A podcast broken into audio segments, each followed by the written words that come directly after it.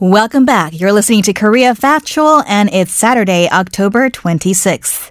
The debate surrounding vaping has been intensifying here in Korea as well as overseas, with dozens of deaths and some 1,500 lung disease cases associated with e-cigarette use or vaping being reported in the U.S. Earlier this week, the Korean government also issued a warning against flavored e-cigarettes, and days later, we saw a major convenience store chain announcing it would halt the sales of four flavored e-cigarettes for now. In today's For Your Information, we'll stay with the theme of vaping, but head over to Australia, which is one of only a handful of OECD nations to ban the sale of liquid nicotine used in vaping without a doctor's prescription. We'll hear more from someone who's, in fact, calling for that ban to be lifted altogether. Joining us on the line is Brian Marlow, campaign director of Legalize Vaping Australia. Hello, Brian. G'day, thanks for having me. Good day. All right, if you would please set the scene for us. How is vaping regulated in Australia?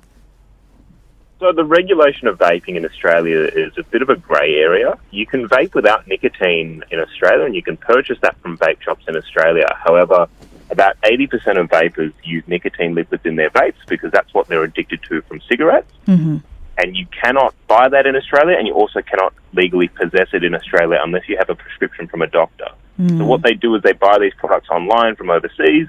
Uh, they tend to buy cheap products from producers that might not be reputable, and they then have to ship it over the border to get it into the country. So we're trying to legalize nicotine liquids so that they can buy them at the counter from the vape shops they know and trust. Wow, so 80%, that's a pretty big number. What are the reasons that the Australian government is offering for its ban? So they say they have what's called a precautionary principle, which is that they think that these products are untested. They're not quite sure the efficacy of these products, so therefore we should keep them banned. That may have been a reasonable argument to make five or six years ago. Uh, however, we've seen them legalised in New Zealand, we've seen them legalised in Canada, uh, they're even being legalised in America and the UK and throughout Europe. And you're seeing all these smoking rates decline in these countries, yet in Australia, our smoking rates are staying the same despite having the world's most expensive cigarettes uh, despite having plain packaging laws on tobacco products and all that kind of stuff. So uh, we already have all the evidence that we need. Uh, and, and, and my organisation is of the view that you need to legislate and regulate these products so that people can purchase them. And on that note, then, uh, why is your organisation, Legalize Vaping Australia, pushing for full legalization? Some of it comes down to a consumer choice issue. So if adults can go and buy cigarettes that kill two and three long-term users, they should be able to go and buy vaping products which don't do that. Uh, and separate to that as well, uh, it's a harm reduction issue. So smokers who are addicted to smoking, a lot of them have tried multiple ways of quitting, and vaping is their only avenue out. And our government in Australia is providing a burden and, and a barrier for them to to access these products, which we don't think is good enough. 52 Australians die every day because of smoking related illnesses, uh, and by legalising nicotine vaping, you can reduce those numbers. So, what are your thoughts on um, this kind of renewed concern globally, but that started in the US of perhaps the toxicity of e cigarettes? Yeah, so the issue that we've seen in the US is as a result of people buying black market bought uh, vaping liquids, the majority of which had THC oils in them that contained other oils like vitamin E oil and stuff. So these, these are street bought, illegally obtained black market liquids, and it's an example of what happens when you prohibit a product as opposed to legislate and regulate a product. Mm-hmm. Uh, so we're using that as, as, as an example for policymakers here to say, well, this is what happens when you allow black markets to flourish, uh, and if you want to stop it, you need to legislate these products. Hmm. Well, one brand name that uh, is kind of mentioned a lot is Juul, and that I guess would not be a black market liquid. Um, and Juul, in fact, recently suspended the sales of its fruit flavored pods in the U.S. until the FDA approves them. So, what are your thoughts on this move? Yeah, so Juul, I would say, is probably one of the, the bad operators in the in the vaping scene. A lot of vaping uh, shops and, and, and vape producers that operate out of Australia don't like what Juul have done. Juul really applied like a sort of tech startup sort of model to, to vaping, which you, which you shouldn't do. It. So they had Instagram influencers and all that kind of stuff.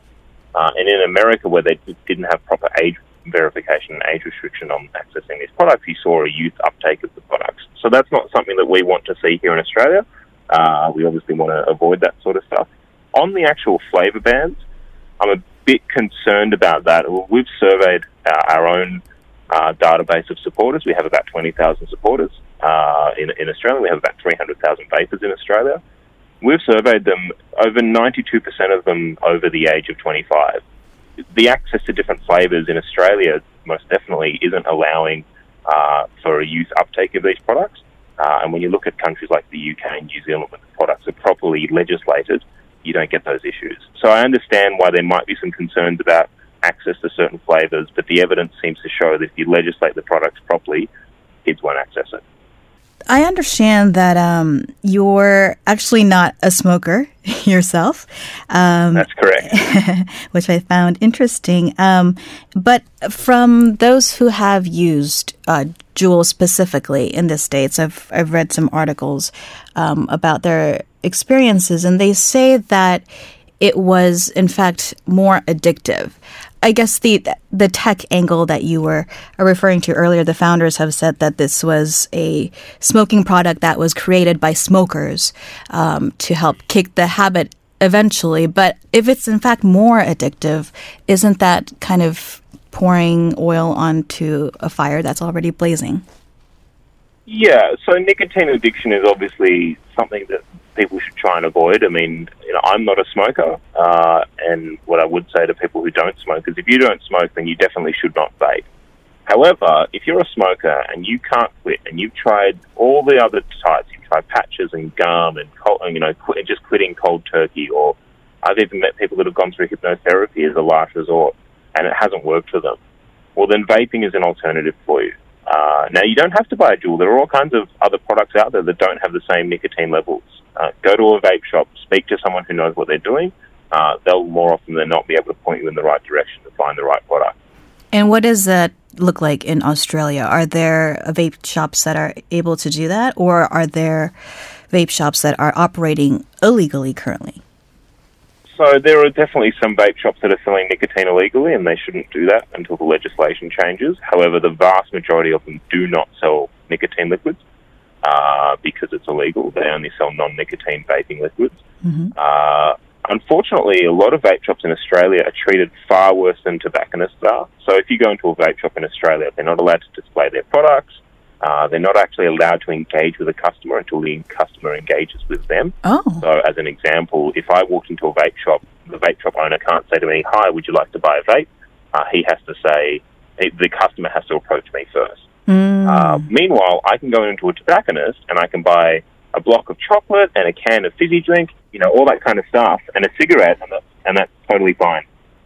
Right. In fact, um, I, I'd walked into a Juul shop the other day just to do a little bit of research here in, in Seoul, and um, they're taking, you know, the government, or I guess the, the general mood really, uh, surrounding vaping seriously. They're actually doing ID checks. Um, we have to be of a certain age to even enter the store, uh, much less ask about the product. Um, so certainly, yeah, and that's something we fully support here. So mm. definitely, uh, you know, vape shop owners do check people's IDs already, uh, but as a basic legislative process, yes, you should be able to make, make sure that people are the right age uh, and, and ask all of those qualifying questions. You can't just sell these products to everyone. Mm. And Brian, I understand that um, there's a bit of a personal uh, angle for for you as well when it comes to um, calling for legalizing vaping. Yeah, that's correct. So my mother's a smoker. Uh, she smoked her entire adult life. She actually took up smoking when she was a teenager. Uh, she's been through cancer treatment and she still smokes. Uh, the only thing that's ever got her away from smoking is access to a nicotine vaping product. But the issue is, is that she has a lot of dexterity issues with her hands, so is quite hard to use. And she, anytime she runs out of nicotine, she's straight back down to the shop to buy cigarettes because in order to get nicotine liquid, she has to order it from overseas and wait a few days for it to arrive and all that kind of stuff. So she's a prime example of the kind of person that access these products from the shop and stop accessing the cigarettes. I think that's all the questions that I have for you. Brian, is there anything you would like to add? Uh, look, if anyone's interested in, in finding more finding out more about our campaign, just go to legalizevaping.com.au. Uh, we have all kinds of information about what the regulatory framework in Australia looks like and why we're trying to change it. Okay. Thank you so much for your time, Brian. Thank you so much. That was Brian Marlow, campaign director of Legalize Vaping Australia. Now, if you have opinions on any of the topics we are discussing on the show today, please do send us an email, koreafactual at gmail.com. You can also find us on Instagram uh, for the latest photos and updates, also videos of our program. And coming up next is the continuum where we try to understand current events by looking at the past. We'll be right back after this.